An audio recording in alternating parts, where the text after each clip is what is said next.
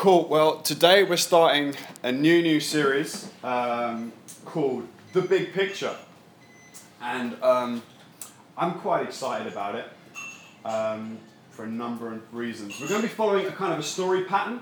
You see, with every kind of movie and story ever told, there's a set pattern that pretty much everything kind of goes through.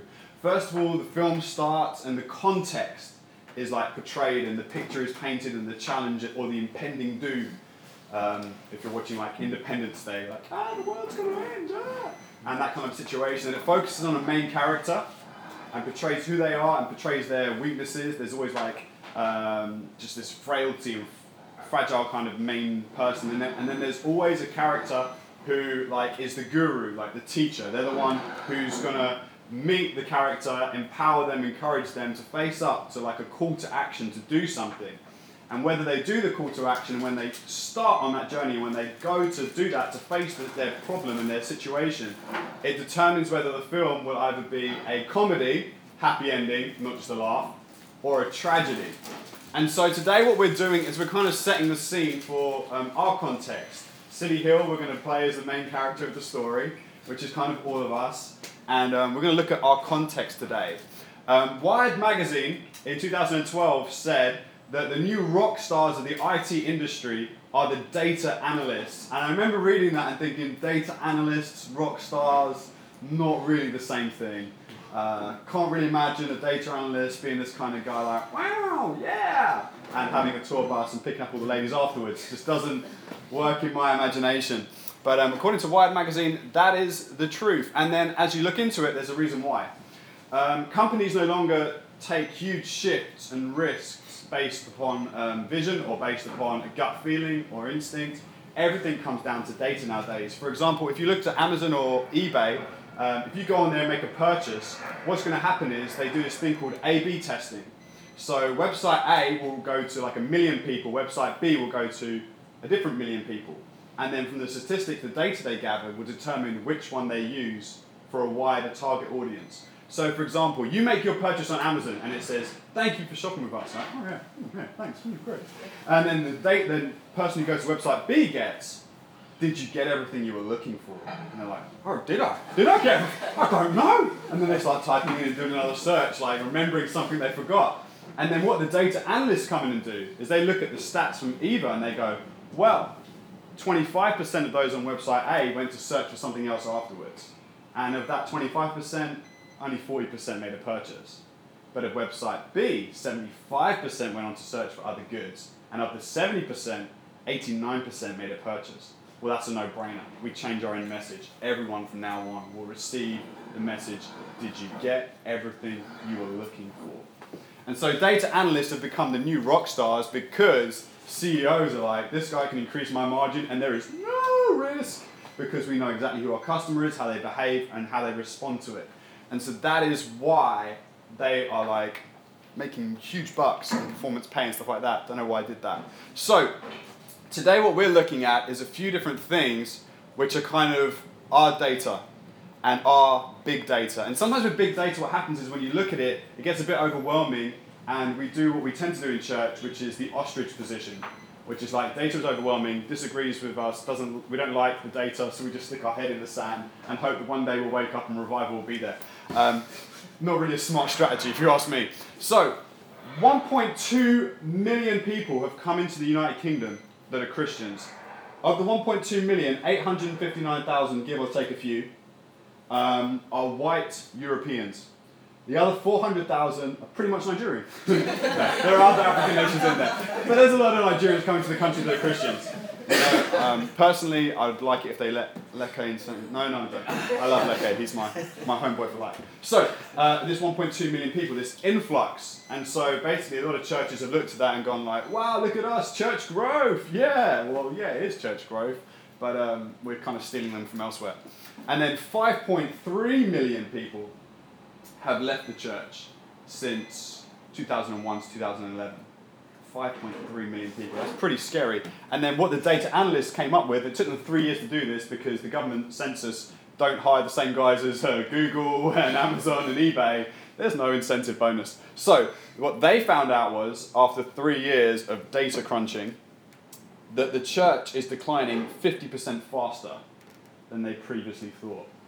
And the reason for that is that 1 in 5 Christians are 65 plus within the UK. We're literally dying.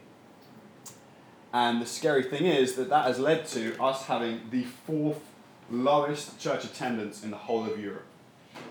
The only countries worse are Hungary, France, and Denmark. That really hurt me. I have been to Sweden. I have sat through a Swedish church service, and like literally no one blinks. And the reason no one blinks, if you blinked, you'd be thinking about gouging out your eyes. It is that painful. And the fact that Sweden is ahead of us really, really hurt me. The only good churches in Sweden are the Pentecostal ones. Everyone else is just like, oh my gosh, it is seriously, it is painful. I'd advise you to book a ticket to go there. Just like people watch bad movies for fun, go to Sweden, visit a church there. And tell me you didn't want to kill yourself.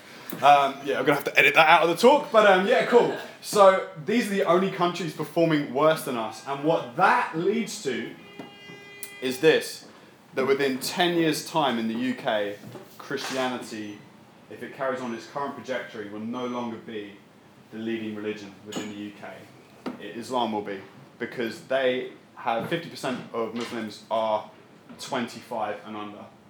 So they're growing in the youth popularity states. And that was in 2011.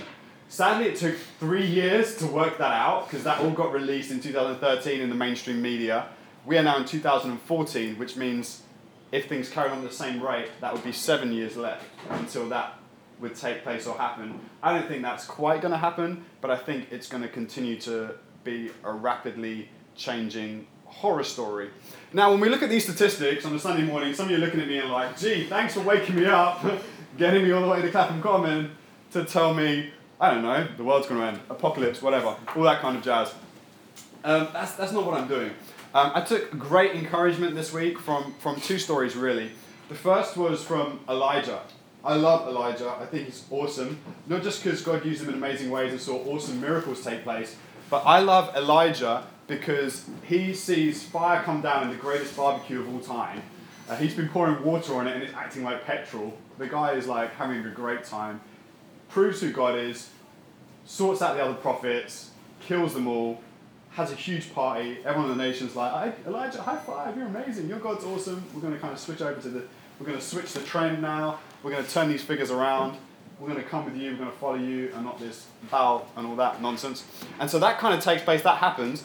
Then a certain lady hears about it and says, well, yeah, you've killed all my prophets. Well, guess what? I'm going to do the same to you. You're going to end up like them.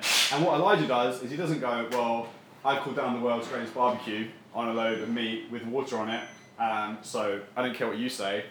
Screw you. I'm going to carry on being me, thanks. He doesn't. He literally bricks it and just runs away, hides away, and then he says these great lines to God. He's like having this conversation with God, and he's like, there is only me! I am the only one who is left. There is no one else but me. Everyone else is gone. He's like a guy at a bar hitting shots of whiskey, like, God, it's just me. No one else cares about you. And God just does this whole thing with him, talks him through it and says, I want you to go anoint some kings. I want you to go anoint Elisha. He's going to kind of take over your mantle, all that kind of jazz. And then right at the end, God drops this bomb. It's kind of like a rap battle kind of thing, and God just like gets on the stage, has the mic, and goes, oh, by the way, there's 7,000 people that haven't bowed down, kissed, bow. And he's like, boom, got mic. Exit stage left. And it's like, if I was Elijah, and God said to me, no, Elijah, it's not that bad. There's 7,000 people. I'd be like, are you kidding? Like, I was a bit exaggerating when there was only me, but the 7,000 really doesn't comfort me. That's not many people. We're talking a big nation. You're telling me there's 7,000 left? I didn't know it was that bad, God. That's pretty terrible. But God did something awesome, and he turned that situation around. And so when we look at the big data, it can be a bit overwhelming, and it can be a bit frightening. The awesome news is 1 + God = majority. It's a great mathematical formula that I've loved for many a year. God has a history of like turning things around, which is so awesome. So awesome. But ultimately, the passage I want us to look at today... There's my Bible. I want us to turn to the most exciting book in the history of the Bible, Who's going to guess what book we're turning to? Hebrews. No, that really is. I'm being sarcastic. It's not an exciting book. So, someone wanna guess? Song of Solomon? Yeah, bow. That's a good guess. But judging by what I've been talking about, do you really think I'm going to be talking about sex? No. So, who can guess the most riveting, exciting book in the whole of the Bible?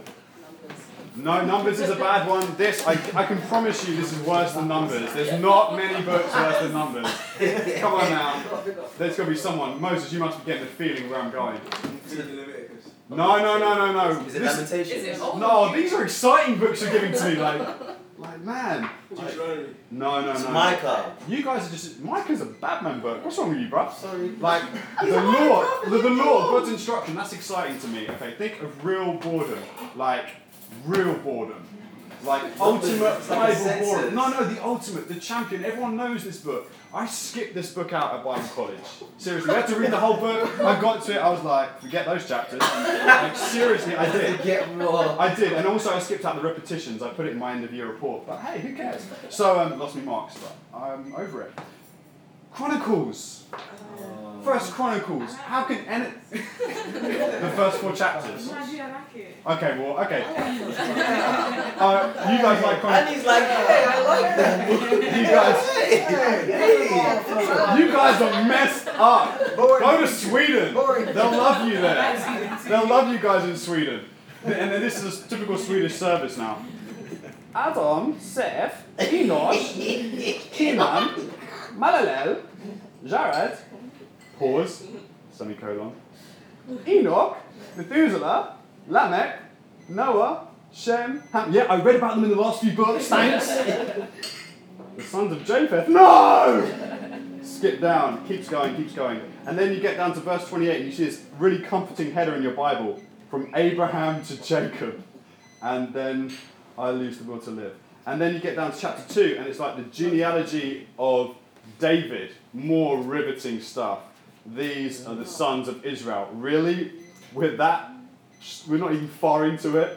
Reuben, Simeon, Levi, Judah, Issachar, Zebulun, Dan, Joseph, Benjamin, Naphtali, Gad, Asher, the sons of Judah. Oh, no, this is actually probably the most exciting part I got to when I was in Bible college. The sons of Judah.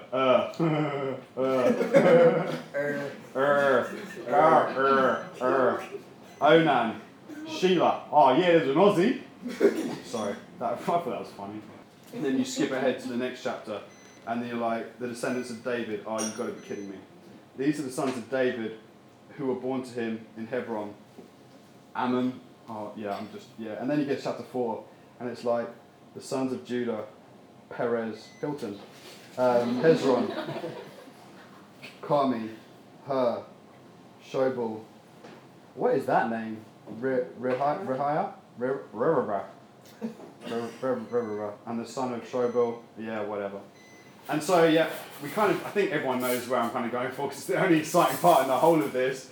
And you just go through all of that. And then you get down into verse 9. This passage, obviously this sold a book, this one of the best-selling books. Jabez was more honourable than his brothers, and his mother called his name Jabez, saying, because I bore him in pain.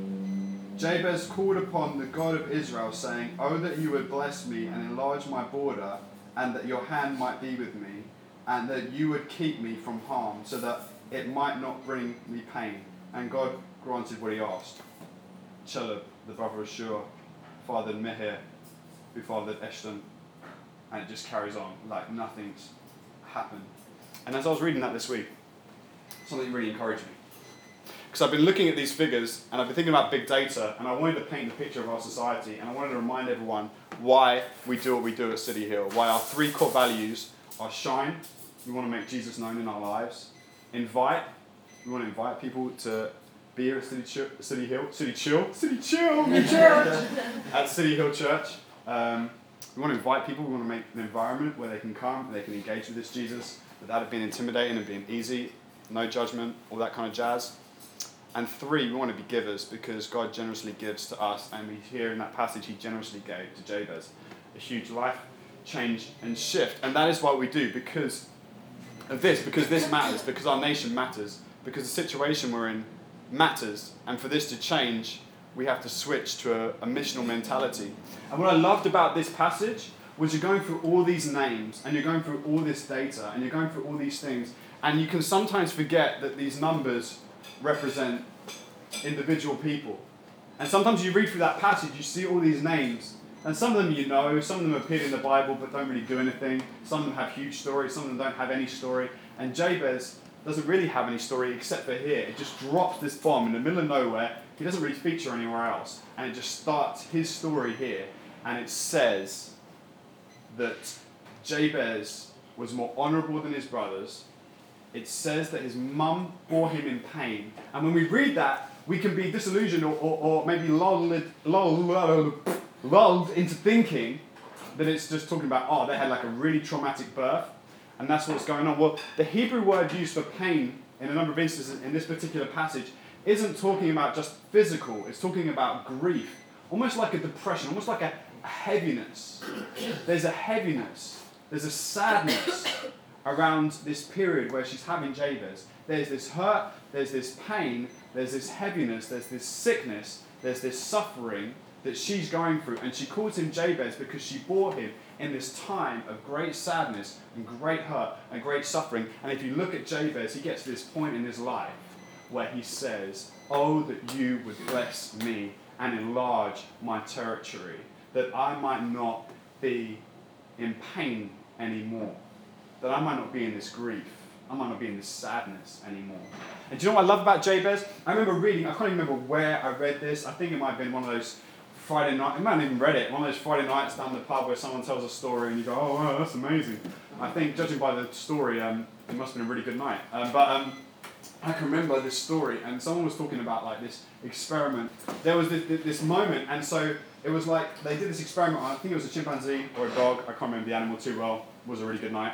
And he was talking about they set out this parameter, this area, and it wasn't really marked by anything visible, like a fence or anything. And any time the animal tried to go outside of the perimeter, it would get like this device on it, would give it like a little electric shock.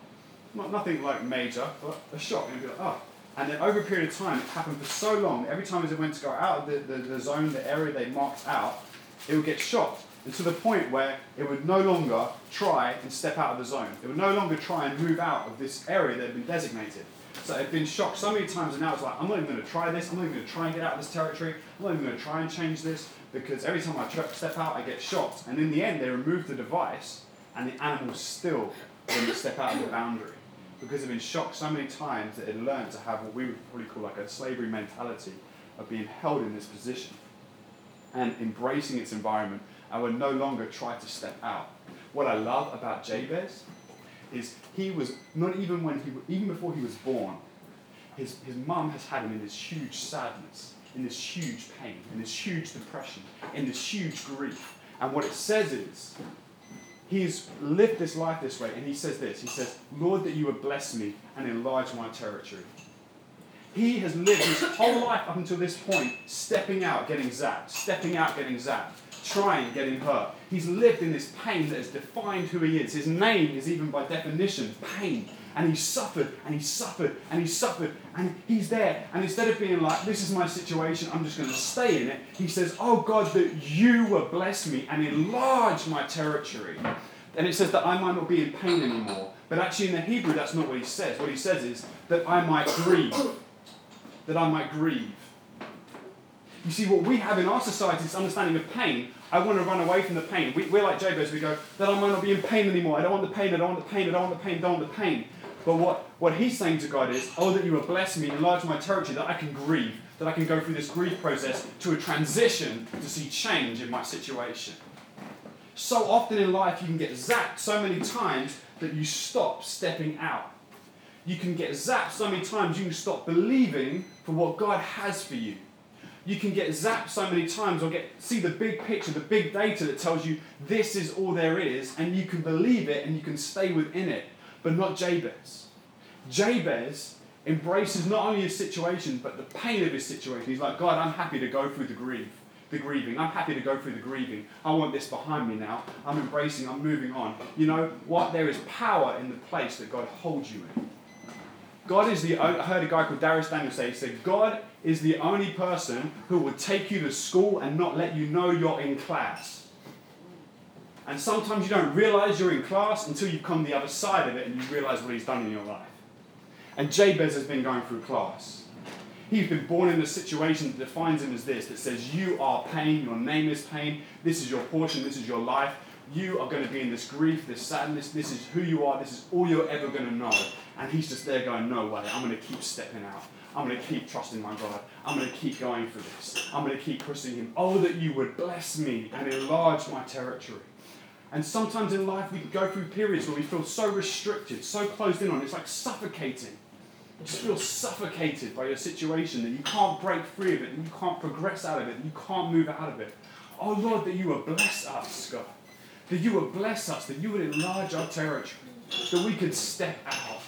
So often we can see these kind of stats, and we can do this thing where we try and share faith, we try and share the goodness of what we've received, and we can get zapped again and again and again and again. And the worst thing that can happen is we stop stepping out, we stop shining, we stop inviting, we stop giving, because things hurt around us. We need to take on what happened with Jabez, because you know what? There comes a point where you suffer through the pain, you suffer through the grieving process, and you enter out into a newness of life, free and whole. And not only that, but you end up being a witness in amongst all these names. This unknown guy whose story just had to be told, because amongst every statistic there's an individual that God wants to move through, that God wants to use. And I believe this morning for every single one of us,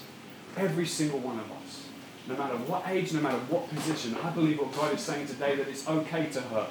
It is okay, but it's time to grieve. It's time to transition through it. It's time to embrace your pain. You want to keep running away from the pain, it's going to stay there, it's going to stay there, it's going to stay there. That's not what the story of Jabez is about. It's not about avoiding pain. He says, oh, that you would bless me and enlarge my territory, that I may grieve. He's not like you and me. He's not trying to run away. He's embracing the challenge. He's embracing the pain. Because through the pain, God is going to shape him and transform him. And the Bible says that God granted his request. I want you to know this morning, wherever you are at, I know where I'm at right now, he is going to grant the request. He is going to bless us. And there's going to be a time of transition for us. But it may hurt. And it's not about avoiding the hurt, but embracing the hurt. It's not about running away from the frustration, it's embracing the frustration. It's not about running away from stepping out, because so often in life when we get rejected, the one thing we start to do is we go in on ourselves and we hide away. But God is calling us out. He's calling us to step out, to be a people that would take risks, to be a people that no matter how many times we get knocked back, we will be like, Lord, oh, that you would bless me and enlarge my territory. I'm ready to grieve. I'm ready to grieve. I'm ready to hurt. I'm ready to move through it all. Father God, I just ask that you would come and you would speak to us. Father, you know every each individual situation.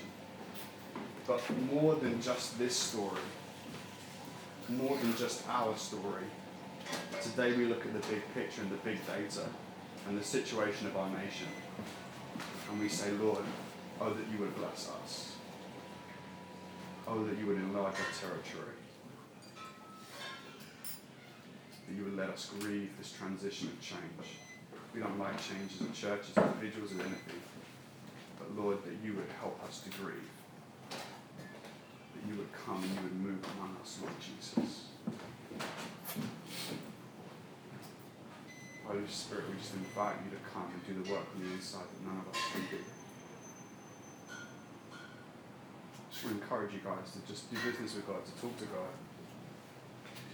Because he can do in an instant more than any talk, discipleship course, or any other thing can do for us, more than any degree, more than any amount of money that can be put in our hands straight away.